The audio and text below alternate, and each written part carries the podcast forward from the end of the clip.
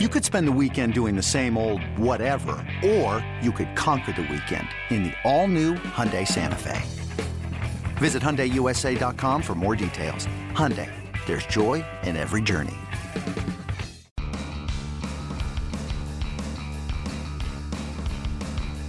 You're listening to MLB.com Extras, brought to you by MLB.tv. It's baseball everywhere. We're talking A's baseball this week on this Friday, March 25th, with Oakland A's reporter Jane Lee. Jane, uh, thanks very much for joining us. And, you know, we've kind of reached that time of the year when the final spots for rotation or roster spots are being decided. Uh, one of the names on the bubble right now, so to speak, is Felix Doubront. Uh, he's bounced around with some teams in various years now with the A's. Uh, a rough outing though last night on Thursday against the Rangers. Uh, went four plus, gave up seven runs, but prior to that, in four previous outings, he'd actually been quite good. So how much, uh, if any, did he hurt his chances for a spot in this rotation with his performance against Texas last night? Yeah, I'm not sure. Um, it, it hurt him too much. I think um, he's been one of the better pitchers for this team this spring. Um, and it's really just, um, you know, not just for the A's, but around the Cactus League, it's been hard to evaluate pitchers. It was a lot warmer, drier here um, earlier than normal, and it's um, it's having um, a big effect on pitching. Just you're not seeing um, good pitching performances around the league, and Felix was actually one of the few um, that was having results, seeing some success. The A's really like um, how his breaking ball is looking this spring. Um, so they know the stuff's there. It was there again last night. Um, he put up three really good innings, ran into some trouble in the fourth, and things just kind of snowballed on him. Um, but he has been really impressive, and obviously um, it's needed for him just being in the position he's in. Um, now the A's are still saying, you know, he's under consideration for a rotation spot, but um, you know, I think it's pretty clear at this point with opening day so soon um, what their rotation will look like. Um, they do have Jesse Hahn, Kendall Graveman, and um, Chris Bassitt behind Sonny Gray and, and Rich Hill, and and Doubront has always been kind of seen on the outside of that group, the the six man, so to speak. And um, of course, if there was an injury or something else um, unforeseen came up, he would of course be slotted into the rotation. But right now, um, it, it really seems like he's he's fighting for a bullpen spot to be in there as a long man. Um, and, and whether the A's go into the season, um, you know, with the thinking that they they need an arm like that, they need a true long man, then he'll definitely be in there. Um, but it reversely affects um, a young guy like Ryan Dull, who has been nothing but um, superb this spring, was so great when he came up last September. And I know they'd like to start the season with Dull in the bullpen, but he also has options. Um, and, you know, rosters fluctuate so much during the season that even if he didn't start the season in Oakland, I'm sure he'd be up very quickly. So um, right now, I would project Doubront to be in the bullpen, um, particularly if they want that that long man in there. And his performance this spring, um, I mean, it really does warrant um, you know consideration for that spot, even though it's been so tricky to evaluate pitchers. Yeah, that's a good point. And as we've seen, especially in recent years, uh, guys with that versatility are so valuable. Guys that can relieve, guys that can start. Those are roles that Doubront has played uh, during his 10 years with both the Red Sox and the Cubs to begin his career. So to have that at the A's disposal can be very valuable. Uh, we'll see what becomes of him as uh, opening day approaches. And uh, of course, uh, Jane Ezra speaking in about an hour, hour and a half. The A's top pitching prospect is going to be on the mound against the Angels. That is, of course, Sean Manaea. It'll be his uh, fifth appearance of the spring, his third start. He's had a very solid spring. Uh, how has he looked so far this spring, and what do you think the future holds for him, at least the immediate future? He's been really impressive. I mean, for a young guy coming into camp, um, and especially you know a new camp, having been traded over here last year, um, it can be a little intimidating, a little scary for a guy. And Manaea has just been just nothing but impressive, not just with his performance, but um, the way he's handled himself. I mean, it looks like he's you know been there, done that, um, in a good way, not a cocky way, but he just kind of carries himself with that that quiet confidence. Um, obviously, carries um, a, a big presence, being six foot seven, and um, probably adds at least another half a foot with that hair he's got.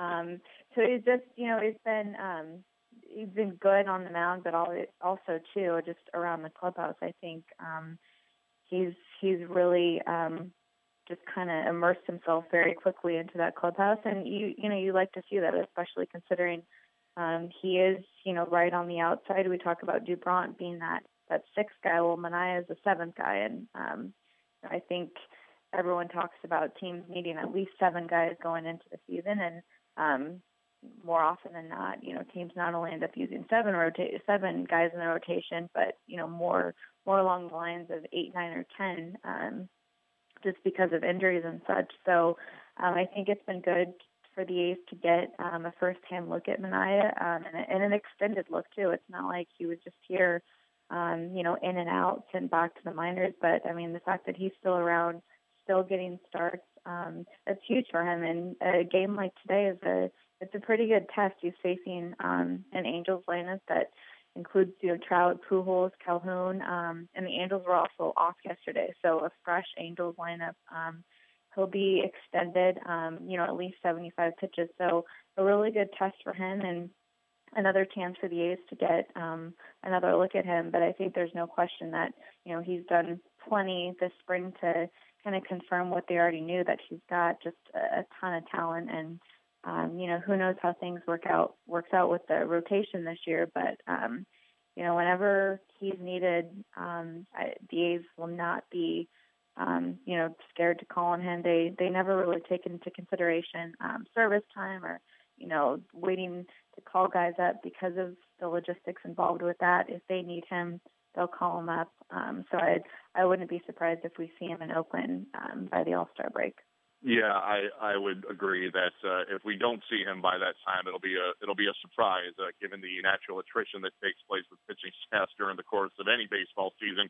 We should see Sean Manaea in an A's uniform on a big league mound at some point uh, in the near future. Of course, the A's hoping that Manaea turns into another Sonny Gray one day, and uh, Gray not a great spring. I don't think it's you know too big of a cause for concern because it's again it's it's spring training. You want to get out there, get your work in, just feel good. If the numbers aren't there, the numbers aren't there, and they're not right now for Sonny Gray. But one thing I want to get your feedback about is that one of the knocks on Gray, I don't know if knock is the right word, but just uh, one of the bugaboos, I guess, is that uh, he's never been a big strikeout guy. Now he does induce very weak contact and and he keeps his fielders busy, but uh, never been a guy that's put up big strikeout numbers. And here in the spring, uh, 12 and two thirds, eight Ks thus far. And even though you know his success has been undeniable as the unquestioned ace of this staff, are the strikeout numbers still something of a concern, or at this point, do the A's just accept that this is who he is? Yeah, I don't think there's any concerns for a guy like Sonny, um, because he's so unique in in um, you know how he goes about things, and it's kind of even you see him making some stuff up along the way. You know, you're watching him, it's like, wait, what pitch was that? Um, and you know, you asked him about it after the game. He's like, "Oh, I just was messing with this." And I mean, you know, who can say? You know, a lot of pitchers don't even try to do stuff like that during spring training, let alone a regular season game. Um, but Sonny just always kind of has his game plan, um, and you know, the, whether the strikeouts are there or not, um, you know, I don't think he cares. Um, I do think it, you know, in some regard, it does allow him maybe to get deeper into games than some other guys. That's one thing the A's can always rely on from Sonny is to get those innings from him. Um, and and you see sometimes with strikeout guys, you know, you're only getting um, you know five six for Sonny. On most um, days, is giving you at least seven. Um, I think the majority of his starts last year, he did do that. So I think you know the A's would rather look at it um, from that perspective than the other way around. And of course, Sonny obviously is is still finding some way to to probably get you out. Yeah, it's a great point. Like you said, uh, you know, strikeout pitchers, the the double-edged sword there is high pitch counts uh, in most cases. And Sonny Gray, rarely, rarely a problem. He gives you innings. He takes you deep into games. So I think the A's are happy with that trade-off for sure. Uh, Jane, as we come down the home stretch here, I know you spoke to Jarrod Parker the other day. He's now facing an unthinkable fourth elbow surgery. The guy is still 27 years old, still very young, had all this promise, uh, you know, not even uh, two, three years ago. But it seems like his attitude towards this entire ordeal is is so positive, considering just how badly his body has betrayed him. Just just kind of give your feedback on it, on talking to him and the road he faces ahead, and it's it's just uh, you, you can't help but feel so sorry for the guy.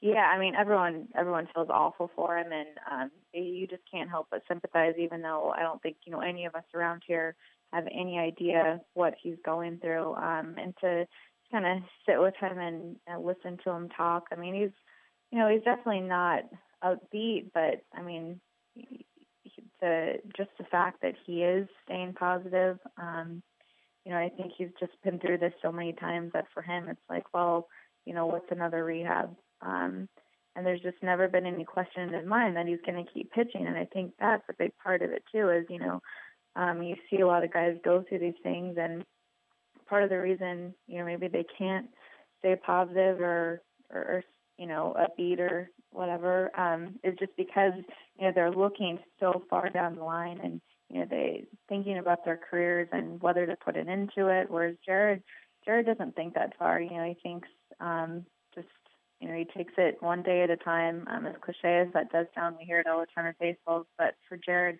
it's still important. He's had to keep that mindset through each of his rehabs because he doesn't know what the next day is going to bring. I mean, his rehab this year was going along so well, and then you know one day it's it's just halted yet again. Um, and so for him, I mean, he, I think you know it's easy for us to say, well, you know, why doesn't he think about just just kind of calling it quits?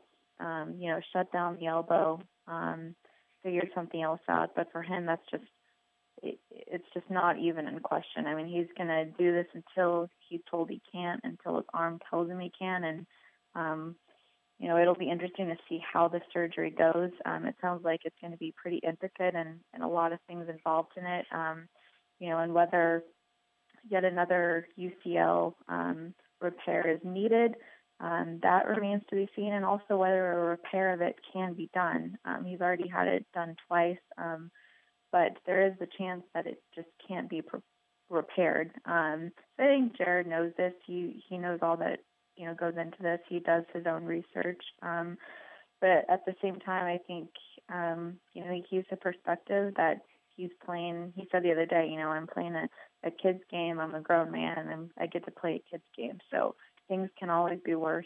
Um, you know, whether it's in baseball or in life. Um, and for for a young guy, he's still just 27 to to see it that way. Um, you know, you really admire him for that. Um, you know, we're all sitting around and feeling so sorry for him. And you know, he seems to kind of be the strongest, and I'm sure he has his tough days, um, maybe more so than the good days. But um, the attitude he keeps, um, I know, has been really inspiring for you know for all the guys around him. And he hasn't been around much. I think it's a little tough to be around the team, but I know that um, when he is here, you know, he he appreciates the the support of his teammates, and that's really helped him along the way too. Yeah, I mean, if if that guy can keep a positive attitude day to day. There's no excuse for the rest of us not to. Uh, we're all rooting for Jarrod Parker, uh, no doubt. Uh, Jane, we appreciate the knowledge as always on this Friday afternoon. That is A's reporter Jane Lee joining us, and this is Matt Waymeyer signing off for MLB.com Extras Oakland A's. MLB.tv Premium, the number one live streaming sports service, is celebrating 13 years. Watch every out of market regular season game live or on demand in true HD. Real time highlights, live look ins, pitch tracking widget, and more. MLB.tv Premium includes a free At Bat 15 subscription. Watch live baseball on over 400 mobile and connected devices. Watch at home, in the office, or on the go every night on every device. Blackout and other restrictions apply. Visit MLB.tv for details. Hey, Rob Bradford here. You guys know I'm always up for a good MVP story, and one of the best stories is Wasabi Technology. Wasabi is the world's hottest cloud storage company, and it's become the go to provider for professional and collegiate sports teams, including 20 Major League Baseball teams like the Red Sox and NHL teams like the Bruins and Vancouver Canucks. Even the Liverpool Football Club is getting in on the Wasabi action. So, why is Wasabi the MVP? Well, Wasabi was purpose built to free businesses from skyrocketing storage costs and unpredictable transaction fees that the Amazons of the world are charging. In fact, Wasabi is up to 80% less than those hyperscalers and doesn't charge a cent for businesses to access their data. From Wasabi's AI enabled intelligent media storage, Wasabi Air, to the industry's only cloud storage service with triple protection against cyber criminals, data deletion, and ransomware, Wasabi's taking the lead in driving innovation in data storage and helping sports teams to unleash the power of their data. Wasabi, another Boston based championship team.